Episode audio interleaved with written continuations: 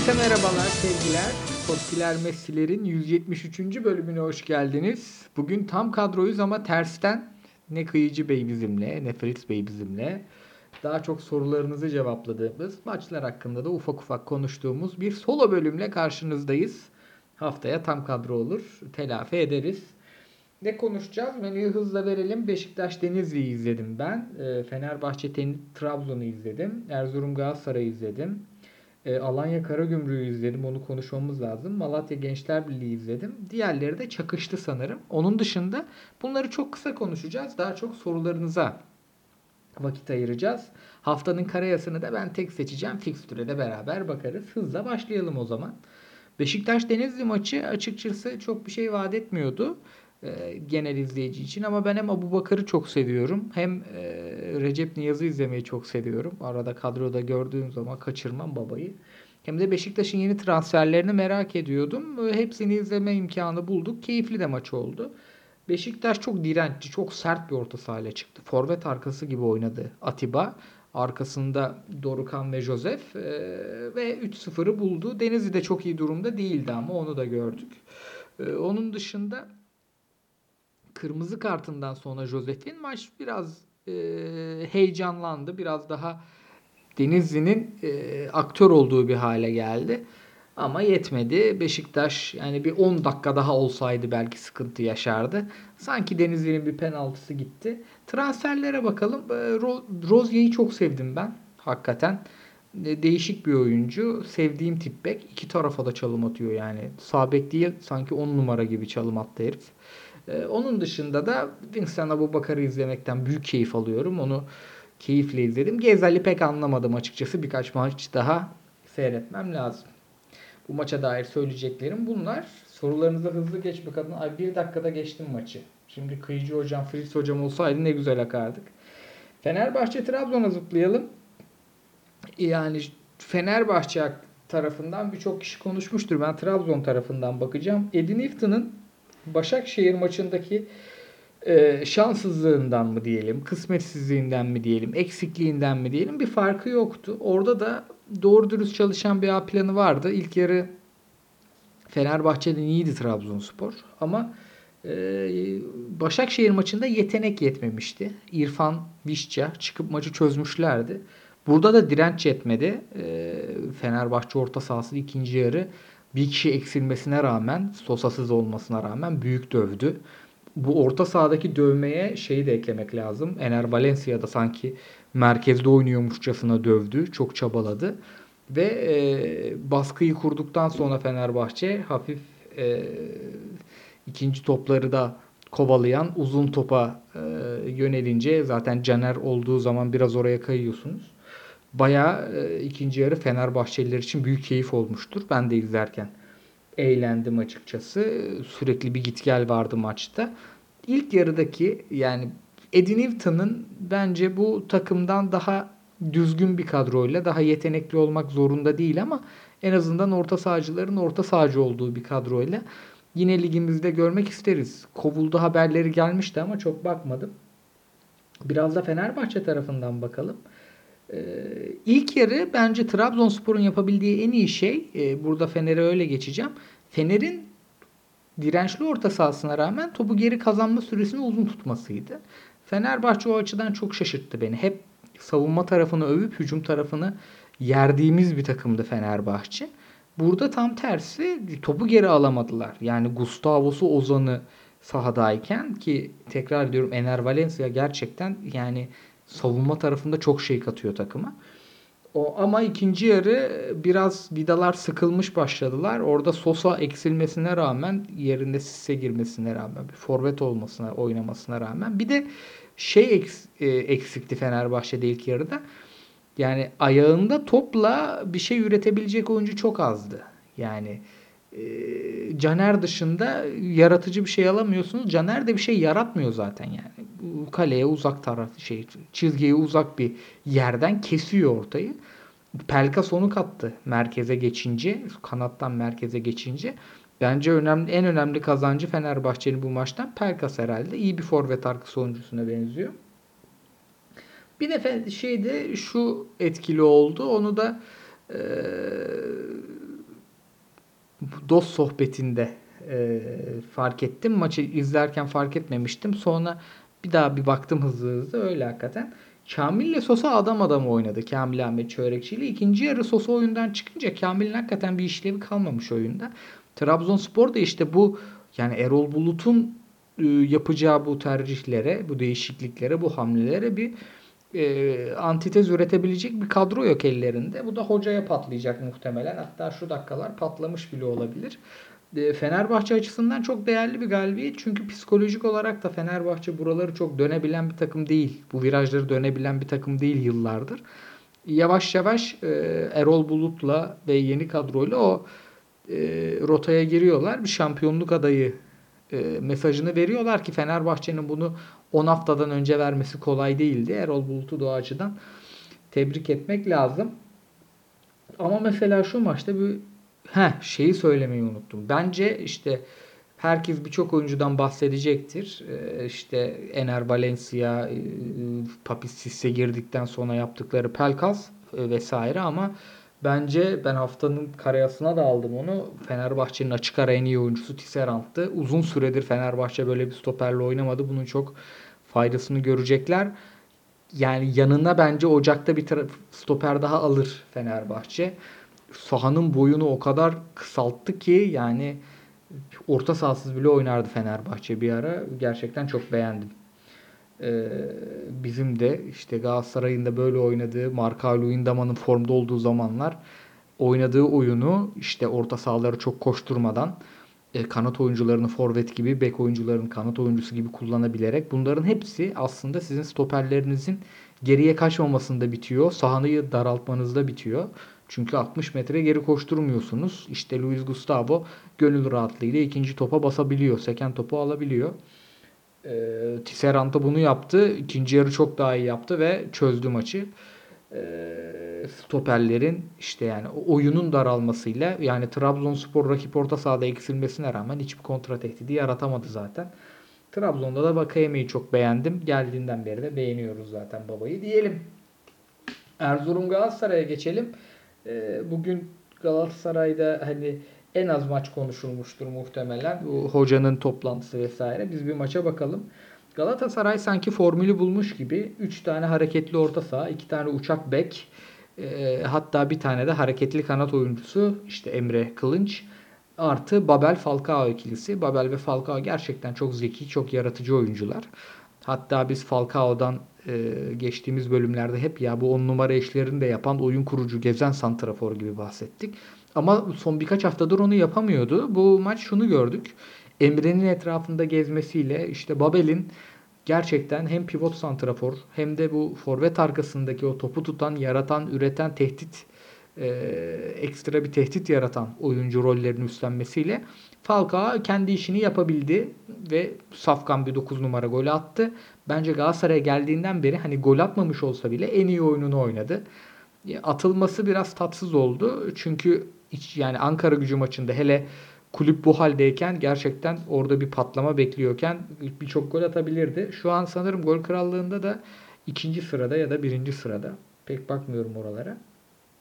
Öncelikle saha içinde Galatasaray'ın işleyen bir planı olduğunu görüyoruz. Hani bu plan Feguli, Arda, Falcao'lu değil, Babel, Falcao, Emreli plan daha tutmaya namzet. Hatta Ömer yerine Etebo da çok şey katabilir bu oyuna. Çünkü Ömer o koşuları yapıyor.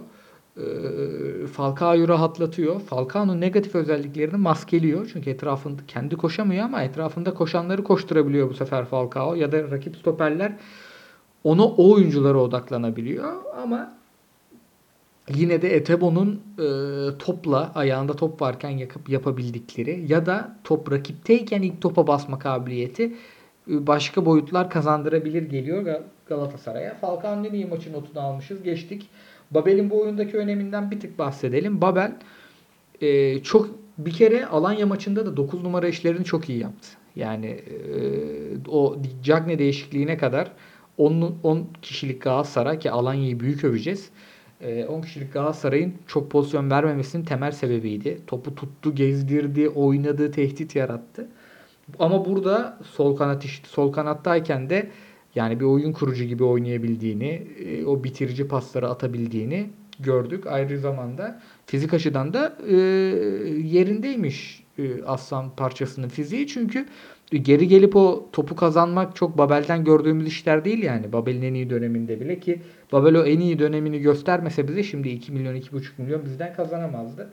Yönetim Galatasaray kavgası aslında kıyıcıdan bazı e, bilgileri aldım programdan önce ama açıkçası tek başına konuşmayı sevdiğim konular değil. E, haftaya sorarız babalara. Anadolu'dan notlara geldik. Daha 10 dakika doldu. Aa, mimarlık podcastine döndürdüm sürati. Anadolu'dan notlar. Bu Başakşehir maçını izleyemedim kusura bakmayın. Çünkü Galatasaray'la çakıştı. Tekrarında aslında akşam e, şeyden önce izleyecektim Beşiktaş'tan önce ama Kıyıcı ile Fritz olmayınca benim de biraz hevesim kaçtı. Ama e, hızlı hızlı bir baktım. Bir de Leipzig maçını izledim Başakşehir'in. Leipzig maçında da çok iyiydi Başakşehir. Yavaş yavaş yine geç açıldılar Arapatı gibi. E, İrfan ve Vişça çok başka kaliteler. Ligin üstünde oyuncular. E, İrfan'ı hatta aldık herhalde haftanın dörtlüsüne karmasını. E, bu hafta harika goller izledik. Podolski'nin attığı müthiş bir gol var. Kaçırmayın. İrfan'ın attığını kaçırmayın. Falcao'nun attığını zaten kaçırmamışızdır. Bir de şey e, Rize'nin golünü çok övdüler. Yayını, yayını hızlı çıkarayım diye izleyemedim. O da güzelse güzeldir. Onun dışında ne yaptık? Alanya Karagümrük'ü izledim. Alanya Spor harika bir takım. Haftanın karmasına teknik adam aldık o sayede. Çağdaş Atan müthiş bir şey yaratmış. E, Ceyhun'un rotasyonuna Fatih'i almışlardı. Çok iyi bir transfer demiştik. Beşiktaş'a hatta niye yaptınız bunu dedik. Bol bol. E, ama ikisini de oynatmıyor. Yani Salih'le Siopis'le görüyor işlerini ve e, Davidson müthiş oyuncu. Belli yani. E, Süper Lig dışına transfer yapar büyük ihtimalle. Babakar giriyor harika oynuyor. Adam Barreiro.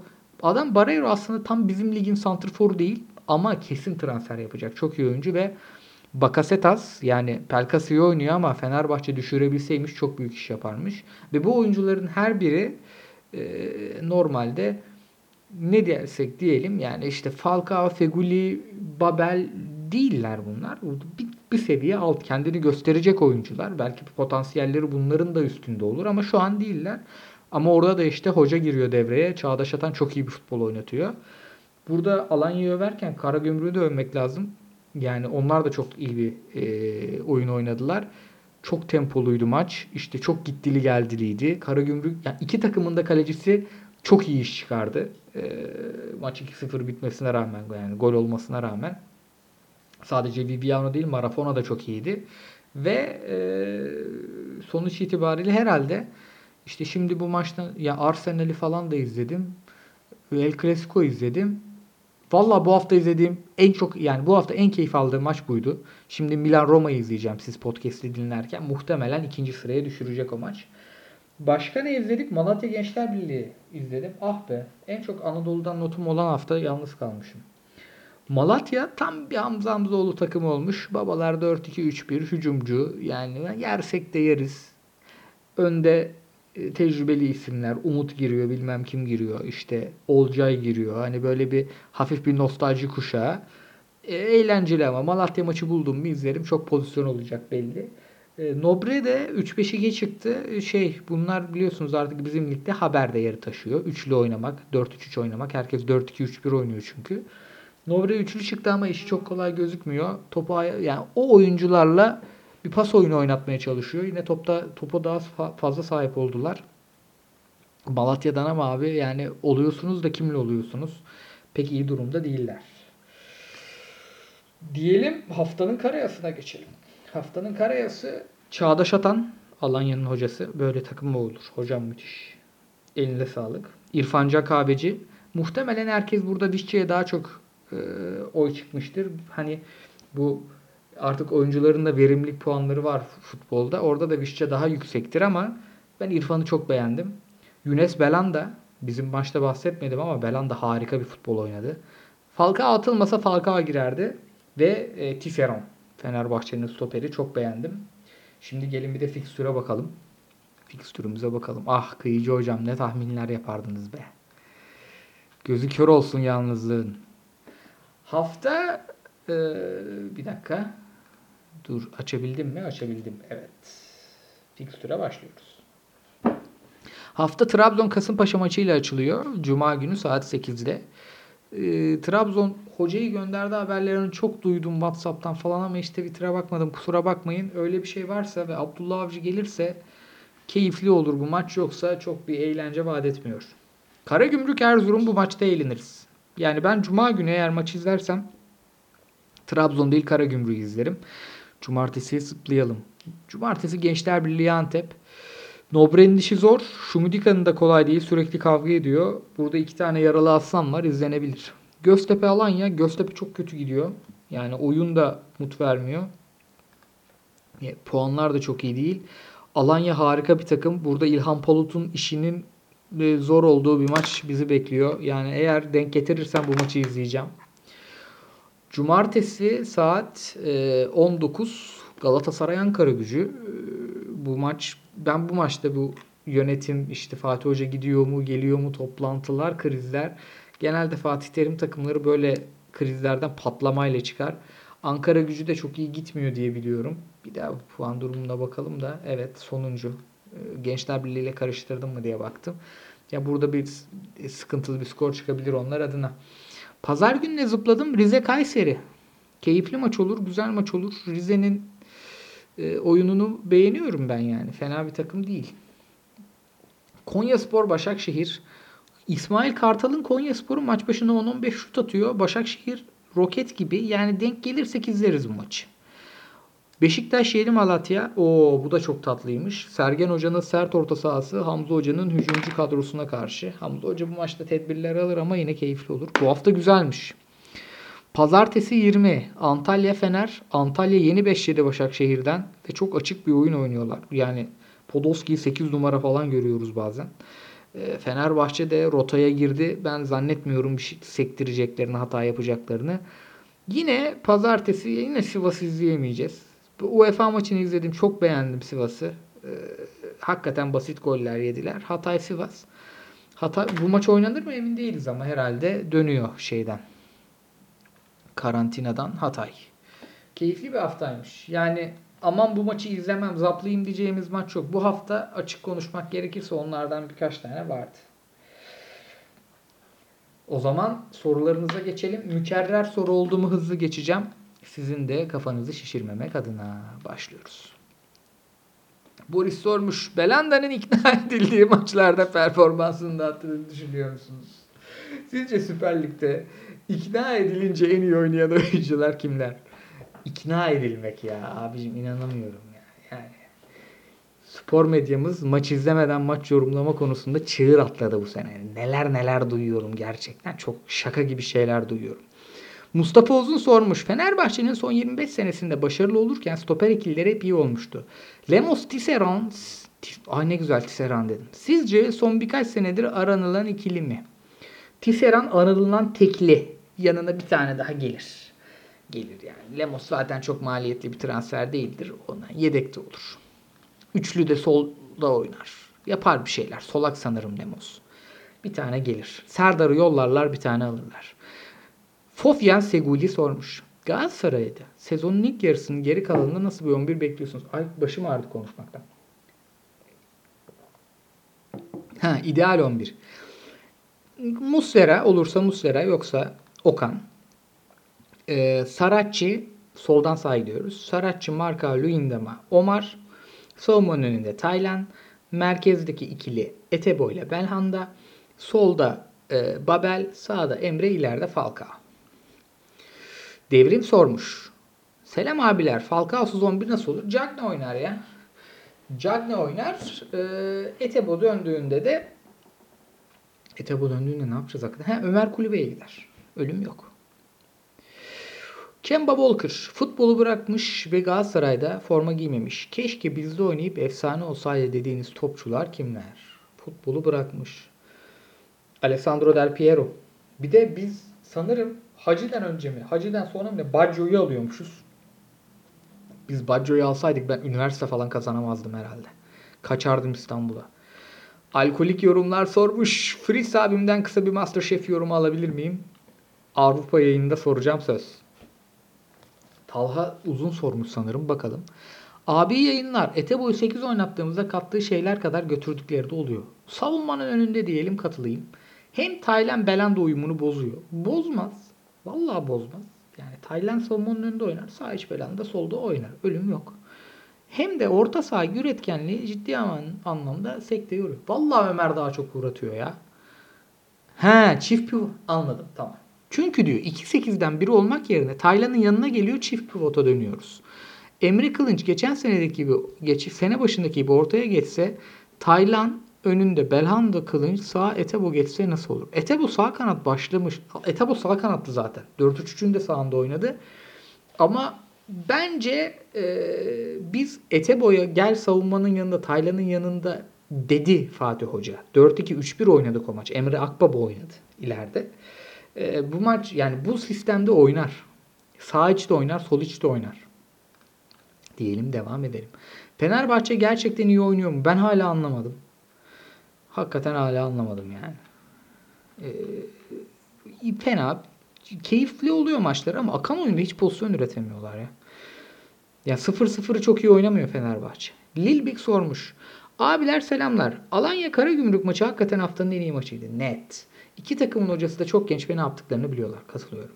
Dizilişleri ve planları belli. Net. Türkiye'de bir genç teknik direktör dip dalgası geliyor mu? Geldi bile e, Mesut Bakkal ikincilikte iş buldu yani. Normalde bekler. Özak Durmuş sormuş. Fritz hocamın da bahsettiği gibi insan aynı anda kaç maç izleyebilir? Buradan ne kadar verimli yorum yapabilir? Bu gibi bölük pörçük izleyip tamamen maç skoru ve istatistik üzerinden çıkarım yapanların futbol bilgisine çok güvenmiyorum. Siz ne düşünüyorsunuz demiş. Mehmet Demirkol'un tweetini paylaşmış. Mehmet Demirkol'un ki Budweiser reklamı. Mehmet Demirkol da 4 maç birden izlememiştir. 4 maç birden izlenmeyeceğini iki gözü olan herkes bilir. Yani o Budweiser reklamı. Aynı anda kaç maç izlenebilir? Bir. Yani ben tek maç izleyebiliyorum. Bir kere 3 maç birden izleyeyim dedim. Üçünü de abi pek hatırlamıyorum dedim podcast'te. Alp sormuş Zeki Yavru değerlendirmesi alabilir miyiz? Aslanlar gibi top oynuyor Zeki Yavru. Ben izledim Malatya Gençler maçını yine çok iyiydi. Bu sefer bek oynadı ama 8 oynamadı. Bu senenin net karayasına girecek ya baba.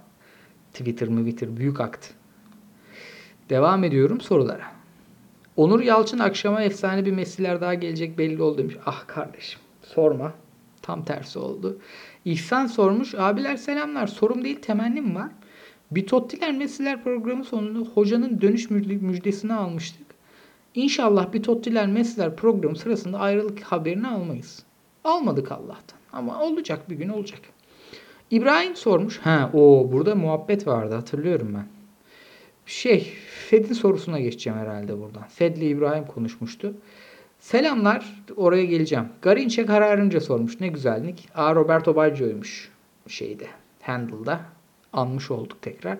Selamlar. Yönetim ve Fatih Hoca krizi nereye gider? Yönetim gider abi. Fatih Hoca'yı da bence yeni yönetim kibarca yollayabilir. Çünkü yönetim yiyen hocayı yeni yönetim tutmaz. Ama belli olmaz. Akıllı adam Fatih Hoca'yı tutar.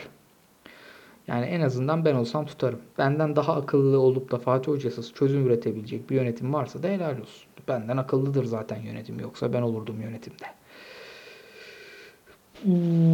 Fed'in sorusuna doğru iniyorum. Emre Küçük sormuş. Sormamış. Aa ne güzel. Sorularımızın altında artık muhabbet var. İniyorum. Bolşevik sormuş. Galatasaray ileride Falcao yanında Babel, Ali Yıldız olmak üzere 3-5-2 oynayamaz mı? Ya herhalde beklerimize güvenmiyoruz o kadar ya. Geçen sezon son 5-6 maç oynayan Emin bu sene kesilmeden neden böyle bir sistem denenmedi?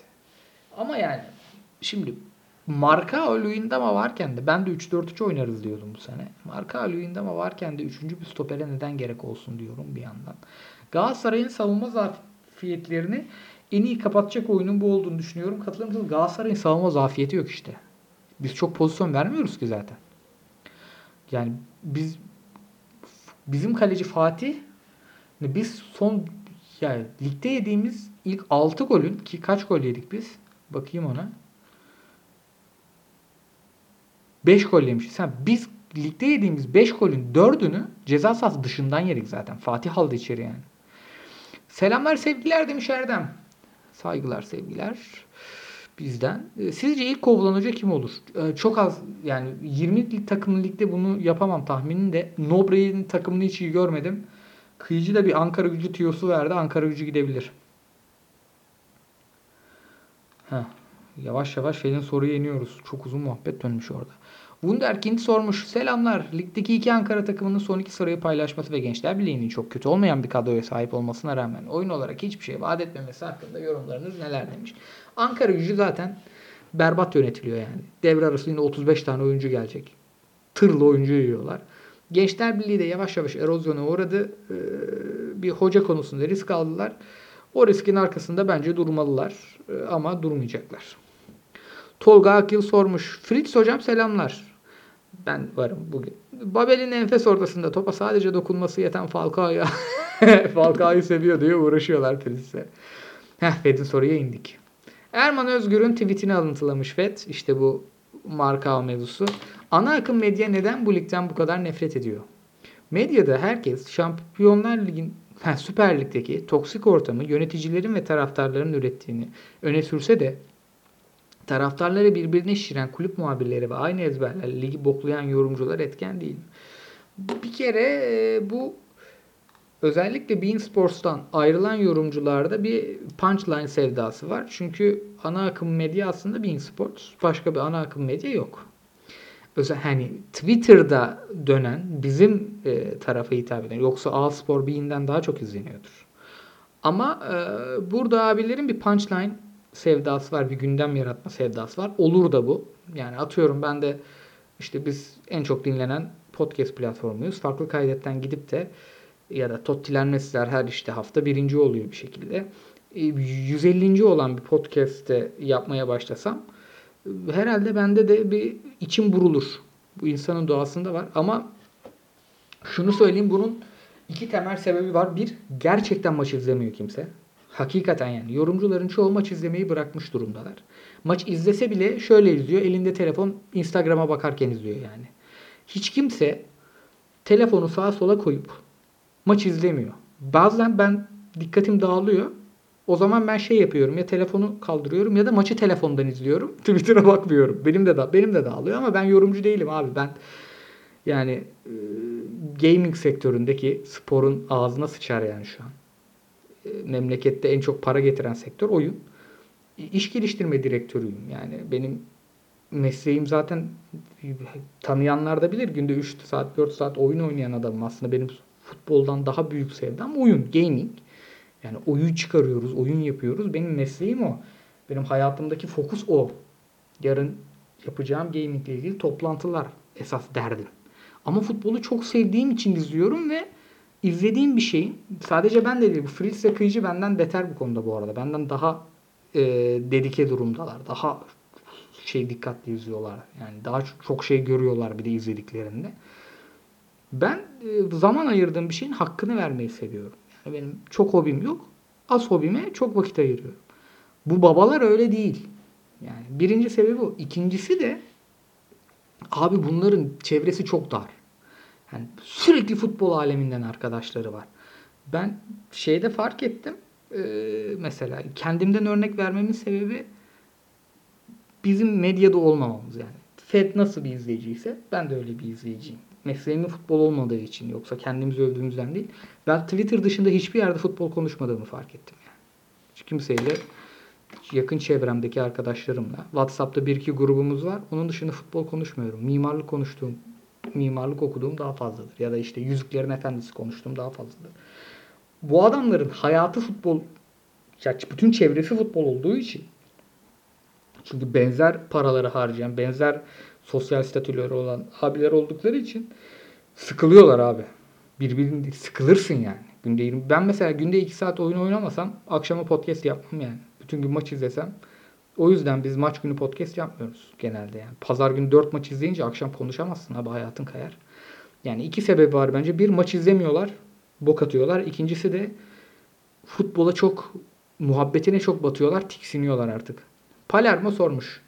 Bu arada o tartışmada bence Fed Yani medyanın burada payı büyük.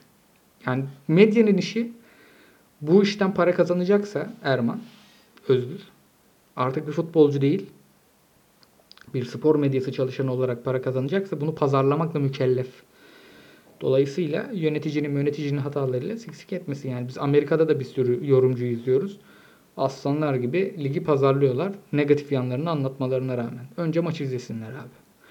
Palermo sormuş. Galatasaray'ın mevcut durağan oyunu ve kadro yapısıyla. Buna katılmıyorum ya. Vallahi hareketliyiz. Üçlü savunmaya geçiş. Ya Galatasaray'ın cidden öyle bir sorunu yok ya. Yani üçlüye geçecek, diziliş değiştirecek sorunu yok. Hatta değiştirmesi sorun bence. Bu takım 4-3-3 gitsin abi. Doruk sormuş. Fenerbahçe'miz çok tatlı baklava 4-4-2 oynamaz mı? Gustavo, Ozan, Pelkas, Mert Hakan'la tempo sorunu da kalmaz. Mert Hakan yerine Sosa'yı koyarız. Büyük akar. Samat da Sisse. Ben Samat da Sisse değil. Samat da şey Ener Valencia yaparım. Ener Valencia Elmander gibi basıyor çocuk.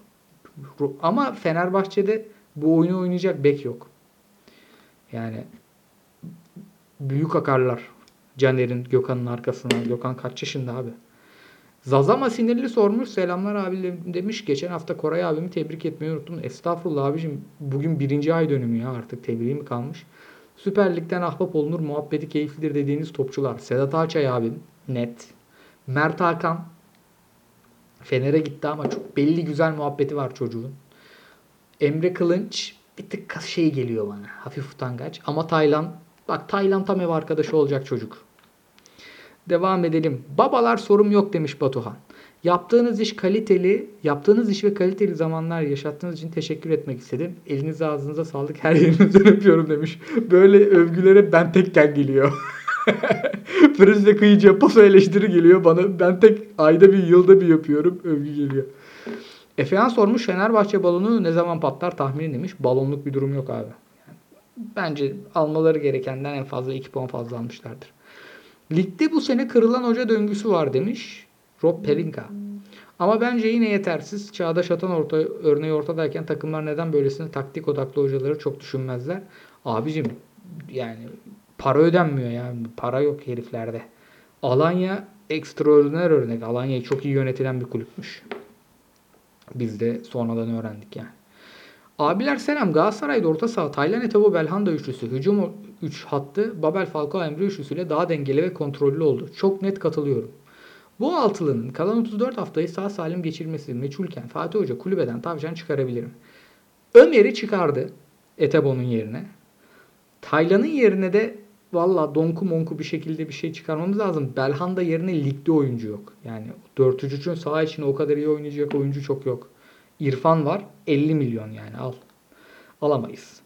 Galatasaray'ın demiş Kubilay fena olmayan bir planı var. Katılıyorum ama malzeme çok eksik. O da nitelik değil nicelik eksikliği. Hoca bunu aşabilir mi? Aşabilir ya aşılmayacak. Ya. Bir orta saha eksik ya. Yırtık don lastiği sormuş. Abiler selam demiş. Ya kendi kendime gülüyorum. Ben evli bir adamım lan. Abiler selam. Bu hafta şimdilik üçlük maçı izleme fırsatı buldum.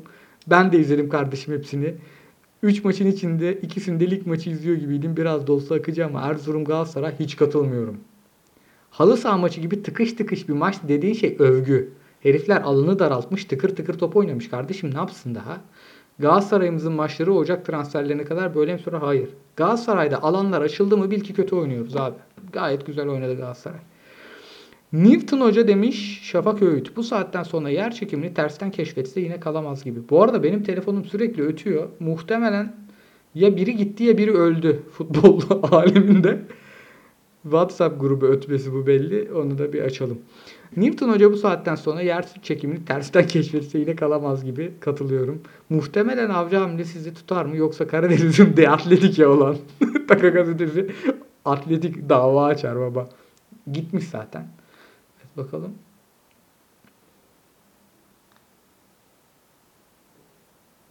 Tamam. Galatasaray değilmiş. Şey futbol değilmiş. Sorun yok. Selamlar sevgiler demiş Şafak. Umarım iyisinizdir demiş. Sağ olasın abicim. Baba, Babel'in kanat rotasyonunda mı daha verimli olacağını düşünüyorsunuz? İkinci forvet bari bir pozisyonda mı demiş. Oyununa göre değişir. Normalde bence çok iyi bir ikinci forvet olur bizim ligde ama şu bizim sistemde kanat oynasın. Çünkü bizde topu vücuduna top atacağımız adam yok. Herkes bir on. Falcao ve Babel'in bu haftaki iyi ve istekli oyunu rakibin kötü. Abi yok göğüste düzelt dön vur kapat belli ki adam forma girmiş yani. Gürsel kaptanla kapatıyoruz. Vallahi çok iyi oldu. Memleket havası aldık. Selamları yayınlarda biz sağ olsun. Göztepe'nin aldığı puanlardan bağımsız. Kısır. 3 deplasmanda bir isabet şut çekmiş ve geleceğe dair hiçbir şey vaat etmeyen oyuncu sizce. İlhan Polt'un ne zamana kadar takımın başında kalmasını sağla- sağlayabilir? Ya bu kadar yani ortada bu oyun varken hocadan ayırmak çok doğru değil. Ama bu kadro hakikaten çok zor bir kadro ya. Yani ne yapsın adam? Bir yandan da onu düşünüyorum. Muhtemelen gider ama önde kalite sürekli yükseliyor. O ortadaki ikiliyle stoperi abi Atınç oynuyor ya. Yani Atınç'a mı kaldı abi Kule Göztepe yani. Diyelim yavaş yavaş bitirelim. Ay jingle da koyacağım vallahi. Hep kıyıcı varken koyuyoruz. Dinleyen herkese eğer 35 dakika tek başıma benim konuşmama tahammül ettiyseniz çok teşekkürler. Hatta şöyle yapalım abi. O 35 dakikayı dinleyen kardeşlerimden birine yazsın. Evet abi 35 dakikayı dinledim yazsın. Şey göndereyim ben. Ne göndereyim? Ee, heh, Ercan abinin bu radyo programı vardı güzel. Ateş Arabaları diye bir kitabı vardı. Çok güzel kitaptır. Bende iki tane var ondan. Birini yollayayım. Çok sağ olun dinlediğiniz için. Eğer varsa 35 dakikayı dinleyen de ekstra sağ olsun. Haftaya tam kadro inşallah. Görüşmek üzere. Çarşambada Avrupa'da büyük akıyoruz. Dinleyen herkese teşekkürler. Hoşçakalın.